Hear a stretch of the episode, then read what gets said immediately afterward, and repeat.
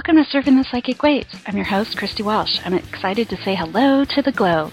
In this show, we hope to bring you new ideas to your spiritual path by letting you hear how other folks have walked their path or how they awakened.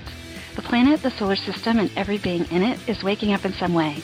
Things are changing from a third or fourth dimensional world to something different, and we're expanding our world from duality to a world where we are back to all one. And we're interested in new ways to create within ourselves, with others, and with our world. We've noticed we can connect with spirit faster, move energy around quicker, and time is speeding up. The way we use energy is changing, carrying new vibrations, and the way we interpret the world around us is expanding, and we're asking different questions of ourselves and our world. The way we define love is getting bigger, and there's always bigger, brighter ways to surf. So grab your boards. We'll be looking at ways to redefine or define magnetism, power, and peace. So let's ride the waves of our new ascension, psychic, or spiritual spaces together and share our stories. My special guest star surfer today is Chris Brennan. He's a professional astrologer from Denver, Colorado. In his college studies, he's focused on cross cultural comparisons between the astrological traditions, and he specializes in history, philosophy, and the practice of ancient astrology, as well as the Greco Roman tradition of astrology known as Hellenistic astrology, and we'll talk about that a little bit in the broadcast. He's the former president of the Association of Young Astrologers, as well as the former research director of the National Council of Geocosmic Research research, which sounds really cool. He's currently the associate editor of the Mountain Astrologer magazine, and he currently writes a popular blog called the Horoscopic Astrology Blog since 2007. And since 2012, Chris has been recording the Astrology podcast, and you can also find that on iTunes and on Chris Brennan's site, chrisbrennanastrologer.com. So welcome, Chris. Hi, thanks for having me. I'm really excited to be here. Yeah, I'm so excited we get to talk.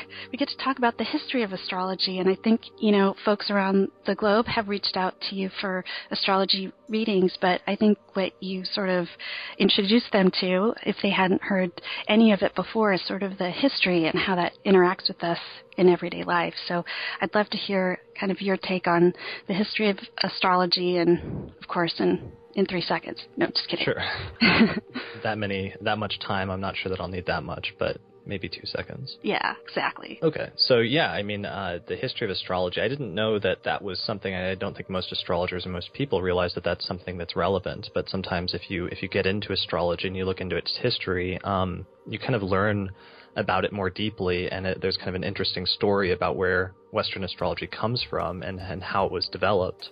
Um, so that's something that I've sort of come to specialize in and, and become known for is is uh, that study or that uh, specific area of focus. So how how did it sort of grab you that this was something that you were going to sort of keep talking about in your career? Uh, yeah, I mean, I initially wasn't that interested, um, but uh, right out of high school, I went to uh, Kepler College in Washington, which was a new school at the time that was uh, developed a program to offer degrees uh, that incorporated astrological studies. And the very first year of their program was almost entirely uh, history, directed towards the history of Western astrology from uh, ancient times, from uh, taking it from the Babylonians and the, and the Egyptians, taking it all the way through the Greeks and the Romans, the medieval period, and up to the modern age. And that was kind of all fine and good in terms of just studying it uh, for historic historical sake, so I could be fluent in you know where astrology comes from and how it developed and everything else. But then in the second year, we were supposed to start studying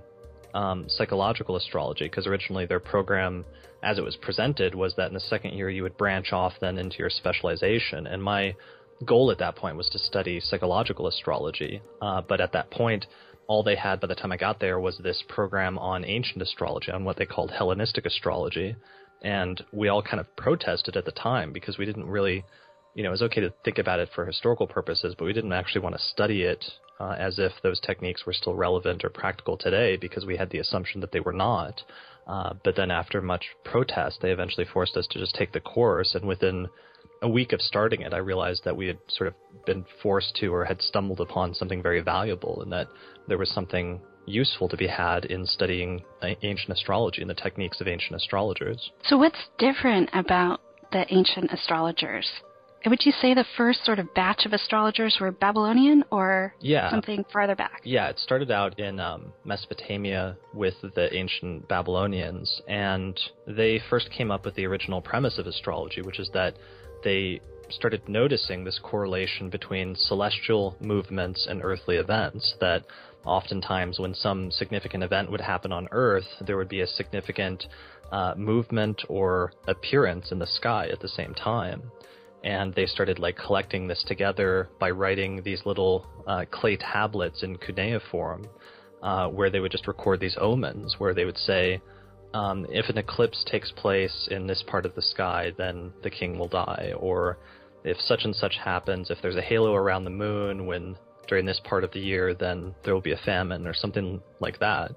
Um, mm-hmm. And eventually they just kept collecting hundreds and hundreds of these omens and building it up. And eventually they started merging them and it started becoming more complex. Astrology went from these simple if X, then Y statements um, and started getting more complicated. And then eventually they uh, invented or developed, they discovered the concept of natal astrology that it's not just looking at um, events taking place in the sky and then major events that uh, affect the entire populace on Earth correlating with that, but that you can also look at where the planets and where the stars are at the moment of a person's birth, and that will have something significant to say about that person's life, both in the character of their life as well as the course of it or the, their future, essentially.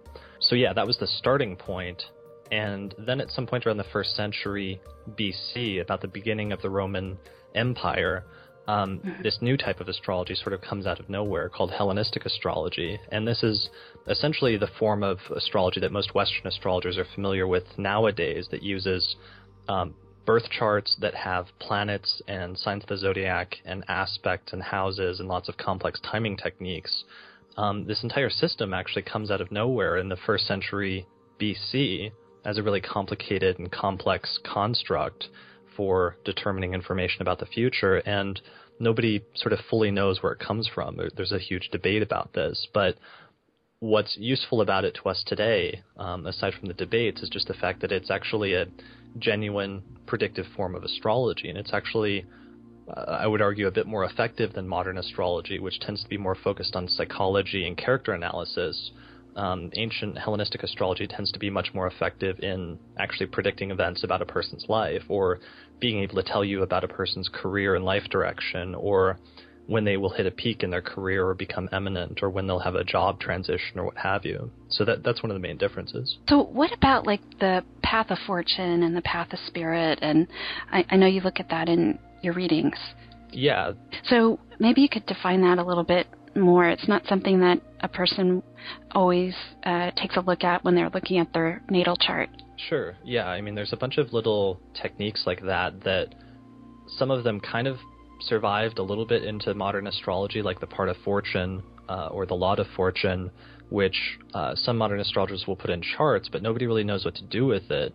Um, but what happened over the past 10 to 20 years is that some astrologers started going back to the earliest texts of the Western tradition, which were largely written in Greek, and we started doing translations of these texts, and we found out that there were these complex timing techniques that things like the Lot of Fortune and the Lot of Spirit acted as the starting point for. Um, so in my work, um, I use a timing technique that uh, I found in a translation of a second century text by an author named Vettius Valens, where um, you can use the lot of spirit in order to basically outline or, or divide a person's entire life up into chapters and subsections as if the person's life was a book and you wanted to identify where the chapter breaks were as well as where the paragraphs within each chapter were. Um, but more than that, or more interestingly, it also allows you to identify what some of the most important or, or pivotal or active chapters are within the book or the narrative of the natives of the person's life. Um, so that's part of what I used a lot of spirit for, and then we used a lot of fortune in order to identify what will be the, the peak periods or the most active and pivotal periods within the context of a person's career or uh, love life or health or what have you. And just about every ancient astrologer used a lot of fortune, and to a lesser extent, most of them also used a lot of spirit. Valens himself, he says that he got this technique from an earlier author named Abraham, and so we know that it wasn't just Valens who came up with it or Valens that was using it, but it was being used by other people in the ancient world, and other people were drawing on this same text that was outlining what Valens right at the start calls uh, a very powerful timing technique. So it was being used by by multiple people in the ancient world, and we actually see. Uh, I talked to a, a colleague who specializes in ancient Indian astrology, and he says that a similar variation of the technique shows up in an Indian text at one point. So we think that the one of the Greek text containing this technique was actually transmitted to India at some point, where they translated into Sanskrit and started using it there as well. Wow, I think it's amazing how this information disseminated all over the world. Yeah, in those ancient times. Yeah, that's one of the things that's kind of fascinating. Is we kind of assume that you know in the modern period that the way that information gets around is unique, or that the level of cultural interaction and synthesis that goes on is kind of completely unique to modern times, but that's not necessarily the case. Certainly, how rapid it is and how quickly um, information is exchanged between different people all over the world uh, has increased in modern times. But in the ancient world, there actually was a lot of interactions, especially within the Roman Empire, between different cultures and different people with different ethnic and religious and, and spiritual backgrounds. And they would often uh, trade information with each other and trade wisdom traditions and um, occult practices and, and, things like that would sort of go back and forth, and they would take one system of, of divination and they would sometimes merge it or blend it with a system of divination from somewhere else. Um, and that was actually that's one of the key sort of defining characteristics of Egypt all the way across the Middle East and Iraq through Persia all the way over to India, so that suddenly this huge swath of the ancient world is suddenly under, under the control of Greek speaking peoples. And as a result of that, there was this huge cultural blending and melding. And one of the things that got melded was different systems of astrology. Yeah, it's just fascinating. It takes a leader like Alexander the Great to sort of bring these cultures together and set up the system of trade in a way that made it easy to uh, exchange ideas. Yeah. It's just pretty amazing. I mean, we think we're so smart in the modern times, but I have a feeling that I think the ancients knew what they were doing, and they had actually a lot of technology that maybe we just don't, we haven't found it yet. Yeah. I mean, besides what we've already found. You know? I mean, in some instances, you know, they were a lot more perceptive and had a lot more insight into really important sort of grand cosmological things about the, the nature of the universe, or the fundamental nature of the universe in some fundamental uh, sense than than we realize, or, or perhaps than we even do at this point, dis- despite advances in modern science and cosmology and everything else. Um, and then at the same time, we're also still discovering things constantly about how advanced or what sort of capabilities they even had from a technical standpoint um, such as the the relatively recent discovery of the Antikythera mechanism, which was this um, complex mechanical device that it's usually referred to as like a, mechanical or an analog computer because mm-hmm. um, it had the capability of basically calculating where each of the planets were um, at any given moment of time and uh, calculating things like where eclipses would take place. And it was fished out of a, a shipwreck uh, in the past century, and they've recovered additional pieces recently in the past decade or so. Uh, but it dates back to like the year 100 or 150 BC, which is around the same time that all of this astrology, this new system of astrology, shows up suddenly in the Hellenistic period.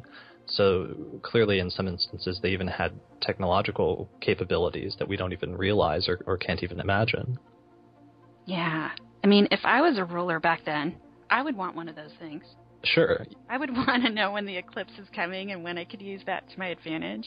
Yeah, ex- you know? exactly. And that's where it was headed. It was like on a boat headed from Alexandria, which is probably where Hellenistic astrology was invented, and it was on its way to Rome uh, at that point. So, um, on like a trading ship that had a bunch of other expensive stuff with it. So, it was probably commissioned by a very rich and powerful person who uh, probably employed astrologers um, to to look into certain things for him, and they wanted the additional ability to calculate where the planets would be quickly and easily, which a device like that would have allowed them to do. Yeah. So what about the stars themselves? Are you interested in different like fixed stars and I don't know all of them off the top of my head like you would, but um like are you into more the asteroids or the planets themselves or what's sort of your latest interest? Sure. Yeah, I mean I tend to focus on the planets themselves, especially the the seven visible planets because the, the planets that you can see with just your naked eye tend to be more significant than other bodies that you can't see with the naked eye. Um, I still think obviously the outer planets like Uranus and Neptune are are significant and important and can be major game changers in terms of their placement in a chart. But one of the things I've been doing is trying to strip it down so that you have um, instead of having hundreds or dozens or hundreds of different points in a chart to really focus it in on the core uh, planets and what their uh, underlying significations are in order to get sort of a deeper and richer understanding of the symbolic meaning of just simple placements like that. But yeah, definitely sometimes still other things like fixed stars, especially some of the, the, the bright fixed stars like the four royal uh, fixed stars like Regulus or Antares can be really important. So I'll definitely take those into account if they're like closely conjunct a, visible or personal planet. Yeah. So uh, is it common or not that common where a person sort of gets, you know, a star in their brain? I mean, like out here in, in California, um, many of the biotechs out here use use the stars as as company names. So somebody had to dream that up, and I I do think that folks are kind of impulsed by kind of the planets or the stars around them. And so, have you noticed that in your work where somebody's really obsessed with like Jupiter or a Venus or something like that? Yeah, definitely. Especially with fixed stars, if they're like closely conjunct uh, a personal point in the chart, like uh, the midheaven or the ascendant or even the moon to a lesser extent. There was a famous astrologer uh, in the early 20th century uh, from Germany who had the fixed star Regulus, I think, conjunct her midheaven, and so she called her uh, publishing company uh, Regulus Press or Regulus Books. Um, and then I have a friend of mine who is trying to also start a company recently, and she has the fixed star Antares uh, close to her midheaven and Mars placement in the 10th house, and she was going to call it Antares Press. So sometimes it's funny I mean, in, in those instances, it's more deliberate because they're actual astrologers, but oftentimes you'll see people who don't know anything about astrology naming like a company or a venture or a, a book or something like that, a product after some sort of astrological placement and not realizing that the reason why they're so fixated on that placement is that it was prominent uh, in the sky at the moment that they were born. So yeah, you do come across that from time to time. Yeah, so folks out there should take a look at what stars and planets really sort of speak to them, and then take a look at that natal chart. Yeah, exactly. And sometimes that can actually be very inspiring, and it can, um, you know, if you're not fully tapped into that, or you don't fully if there's not something that's sort of bugged you in that way or you haven't been exposed to it and you may not be familiar with it, um, sometimes just being exposed to it or hearing about it, certain there will be like a person sometimes will walk away from a consultation, regardless of what the astrologer said, they might end up focusing on like specific parts of it or specific things within it that ended up resonating with them. Um, in a particularly, I don't know, powerful way. And sometimes that can be a result of having certain things prominent in their chart as well and becoming fixated on Mercury or, or Saturn or Jupiter or what have you. Yeah, so obsession kind of works well, I think, in astrology. If you start ob- obsessing about it, then maybe it's something that you can take a look at. Yeah, well, sometimes there's there's definitely ways to like channel that into a really positive um, yeah fashion, and I think that's what people sometimes do with things like uh, astrologically based talismans and amulets, is that they'll uh, wait until a specific, a particularly auspicious time for when a particular planet is very prominent in the sky, and then they'll create and they'll mold like a piece of jewelry or like an amulet um, at that moment in order to sort of capture the the essence of that time when that planet is so prominent. And sometimes that can be a good way to take like a specific planet or a specific placement in a chart and attempt to sort of invoke it in your life in a more constructive and positive way. Like if you need more uh, not responsibility, but if you're having a time hard time being uh, grounded and doing things in sort of a regular or reliable fashion, sometimes people will use like a Saturn talisman for that in order to become more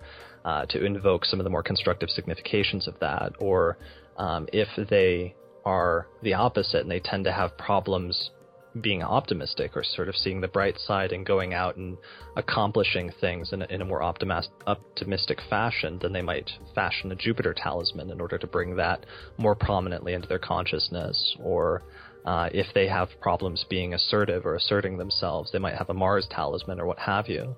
Um, so there's definite way, definitely ways to like um, invoke a, a, specific planet in your life in a constructive way that can sometimes maybe appear to border on obsessing about it, but uh, usually it's much more constructive than, than just obsessing about it because you're actually doing something about it and you're bringing it into your life yeah. for a specific purpose. Yeah. Yeah, exactly. So, what do you think about uh, going into this holiday season? Do you notice any bigger sort of trends happening? Yeah, I mean, one of the things that's happening right now this month is we're getting the last couple of eclipses that are taking place um, before the end of the year. Basically, they're both in October. One of them uh, just happened, I think, a week ago in Aries, and then the next one, the big one, takes place in Scorpio next Thursday, uh, October 23rd, I think. So those are two big things because depending on what um, house that each of those eclipses falls in in a person's chart, it's going to activate uh, some of the topics associated with that house for the next six months of that person's life. So it's basically sort of like a a bookmark uh, or a bookend on one side at the very beginning, saying uh, this is opening sort of an important chapter of your life with respect to this area of your life for the next six months. So, for example, if um, let's say one of those placements was in uh, your seventh house, then it might be opening an important chapter for the next six months with respect to the topic of relationships or marriage in your life. Or if it was in the tenth house, it would be opening it with respect to career and life direction. Uh, or if it was in the fourth house, then it would be your family and your home and your living situation and so on and so forth. Um, so that's one of the big things that's happening is just that those, those eclipses are right now and we're kind of sandwiched in between them, and that's going to initiate a new six month phase. Um, the other thing that's really huge from my perspective is that Saturn, by the end of the year in, in mid December, is going to finally leave Scorpio, where it's been for a couple of years now, it's, and it's going to move into Sagittarius, um, which is a huge shift for anybody that has either Scorpio or Sagittarius placements. Um, like, for example, a lot of people who are um, in their late 20s or uh, mid to late 50s are having their Saturn return in Scorpio right now. And um, some of those people, depending on how the chart is sort of situated, have been having periods of like greater success in establishing themselves and establishing new structures in their life and being relatively successful within the context of that, whereas other people have been having the opposite and some of those structures are falling apart and, and being removed and things are kind of uh, decaying so that they can start out a new cycle and begin over again with something fresh. Um, so that's definitely a big shift, um, not just for people having their Saturn returns, but basically for everybody, just because as soon as Saturn moves from Scorpio into Sagittarius, it's going to be shifting into a new house in just about everybody's chart if you're using whole sign houses. Um, so yeah, that that's one of the big shifts that's going to take place later this year that I'm looking forward to. And um, Saturn will be in Sagittarius for a while, a year and a half, maybe. Yeah, it's like it goes into Sagittarius in December, and then it goes retrograde early in 2015, so that it ends up falling back into late Scorpio for a few months uh, towards the middle of next year, I think next summer, but then eventually goes back into Sagittarius permanently by I think next fall, and then it stays there for like two years. So it's actually a pretty long transit, all the way from 2015 until sometime in 2017. Um, so it's uh, that shift that takes place starting this December is actually going to be one that lasts for a couple of years, essentially. Okay, so we should check out our Saturn, our relationships with Saturn, and also what that Sagittarius sort of sign means to us. Yeah, definitely, and especially in the context of just what how what whole sign house is Saturn moving into uh, when it moves into Sagittarius. Like for example, if you have um, Leo on the uh, let's say the ascendant, then Sagittarius is going to be the fifth sign relative to the ascendant. So Sagittarius will be your fifth house, which can be associated with things like children. Um, so, for example, some people that have Leo rising, when Saturn moves into Sagittarius, uh, topics surrounding children or pregnancy or childbirth could become more uh, prominent in their life and more significant um, within a certain context. So yeah, just looking at what house Saturn is going to move into is going to be crucial because for many people that will broadly describe what the next two years of your life are going to be about. That's great. That's good to know. Yeah. Then you could just sort of relax into it instead of like surprise. Yeah, and I think that's probably, and that always has been. I mean, even in the ancient world, that was the key number one rationale for what what's the point of all this or what's the purpose of astrology and they said that the purpose the primary reason at least that they said was the purpose of astrology is to know the future so that you can anticipate uh, events in the future as things happen in your life um, so, so the original rationale for astrology, even 2,000 years ago, was almost very psychological, or very much about helping the person to anticipate certain things, so that they're not fully caught off guard, and so that they're not, uh, especially in the case of difficult events, not harmed by them as much psychologically or, or mentally or spiritually as they could be if they were just caught off guard and had no idea uh, what what was around the corner, or had no idea that they had to prepare for something or or uh, to start working in order to try and uh, not avoid, but um, perhaps mitigate some of the, the more difficult aspects of it. So, were the ancients looking at the stars and the planets as like allies or friends, or how did how did they sort of think about them? Sure. Um, yeah, I mean there were different um, viewpoints. I mean there was a lot of different philosophical schools and religious systems in the ancient world, and each of them seemed to relate to astrology in different ways. So, I mean, the the Stoics, for example, viewed the entire cosmos as like a living uh, being, uh, so that for them the sort of creator or God was seen as like immanent in the cosmos and was the cosmos as a living being. And so everything that was occurring within it was happening within the body of God, and therefore everything happened for a reason or for a purpose. They had a very optimistic sort of viewpoint in the sense that they thought that everything happened for a reason. And therefore, in that sense, they really felt that whether a good event or a bad event happens to your life, whatever is going to happen is supposed to happen. And for that reason, there's not ultimately, at least on some universal level, uh, any such thing as sort of a bad event because eventually uh, things go in the direction that they're supposed to go in, into, even if from a personal or sort of individual standpoint, we can acknowledge that there's certainly events that happen that are subjectively not good and that we don't don't prefer. So that was one viewpoint. Um, there's other viewpoints like um, Ptolemy viewed astrology as working as sort of an extension of natural science, that the planets emit certain qualities and like heat or moisture, and that um, like, for example, the two benefic planets, v- Venus and Jupiter, were viewed as positive or benefic because they were very moderate in what they signified, so that they didn't tend towards extremes.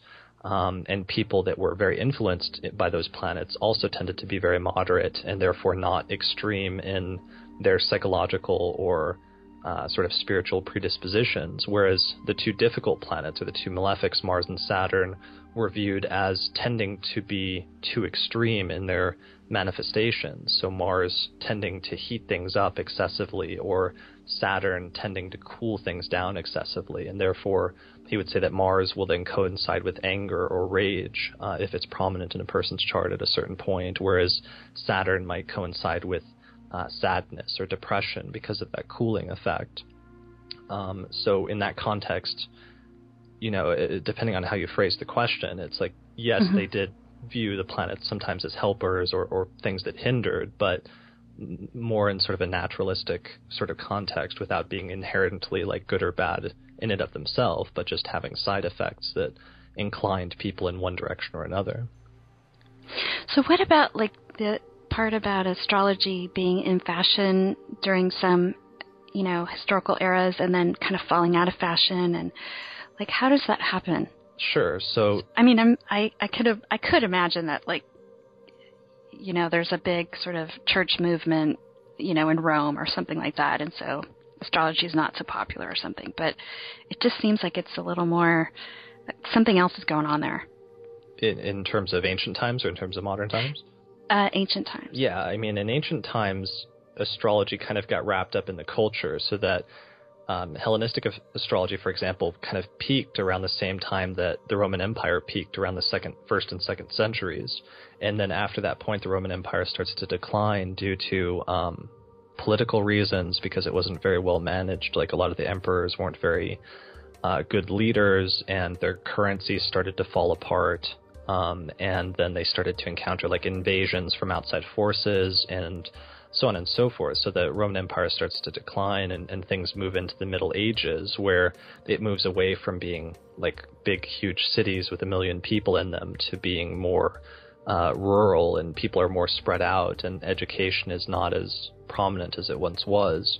And so as a result of that, astrology, which was an educated study, you had to actually know mathematics in order to be able to calculate charts by hand with um, tables and stuff in the days before computers.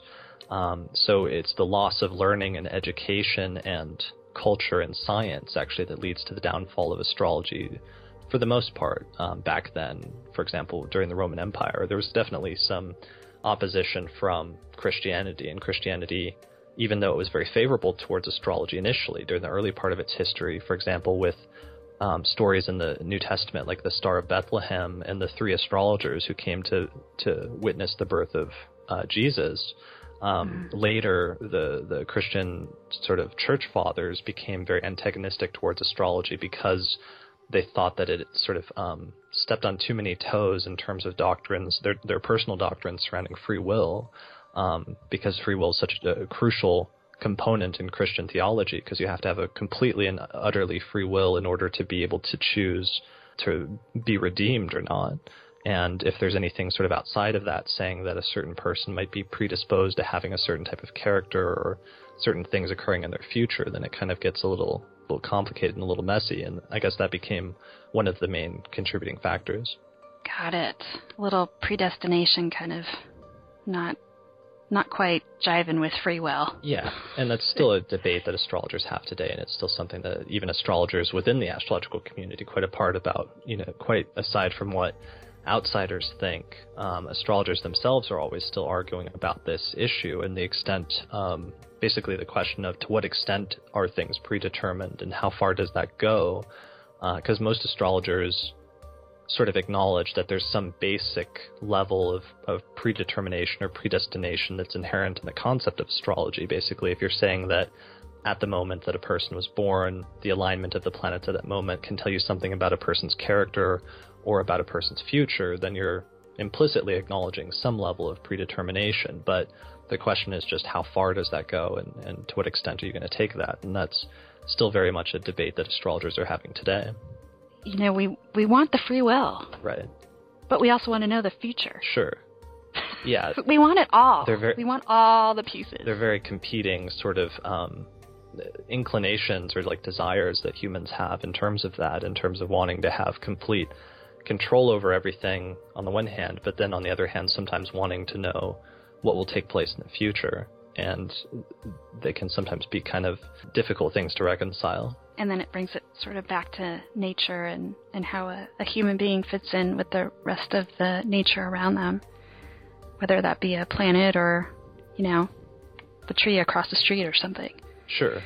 Yeah. Yeah. And, and what, and sometimes at what point, you know, a person's own personal desires um, or inclinations or like preferences sometimes get subsumed in the context of the broader sort of where the universe is headed and how things are developing at that point, and and whether your your personal preferences are fully in line with where things are headed, or if they're out of sync with that uh, for some reason. So, if folks want to get back into sync with, you know, their lot of fortune or lot of spirit, um, and they want to look at their natal chart, um, should they just go to your website? Uh, yeah, I mean, my website, uh, in terms of consultations, right now I'm finishing up a, a book. I've been uh, I signed a contract for my first book that's going to be on Hellenistic astrology, and I have to turn the manuscript in for, by January 1st.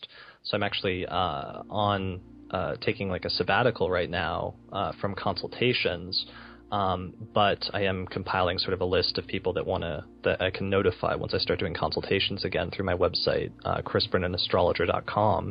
And then, of course, I also teach uh, a course on Hellenistic astrology. So usually, if people want to learn about ancient astrology and learn about a more predictive form of astrology, then they usually take my course, which is uh, the course at Hellenisticastrology.com. Great. And uh, your podcast, too, they can still brush up, I think, on some of your podcasts. And those are on iTunes. Yeah. Is that right? We're up to, yeah. I think, like 20 something episodes. Um, I do it kind of sporadically. I think you're a lot better at um, podcasting more regularly than I am, and I'm definitely envious of you in that regard. But uh, yeah, we're up to 20 episodes, and we've got a lot of interesting, sort of in depth shows on astrology and different topics related to it, whether technical or philosophical or metaphysical or what have you. And it's just called The Astrology Podcast, or you can find it as theastrologypodcast.com. Okay, we'll check it out. So thank you so much, Chris, for the education and uh, taking a look at all sorts of different aspects of astrology with us today. I think we we all learned a lot, and I can't wait to have you on the show again. Awesome. Thank you so much, Christy. It's been great talking to you, and this has been a really interesting conversation. So thanks for having me on.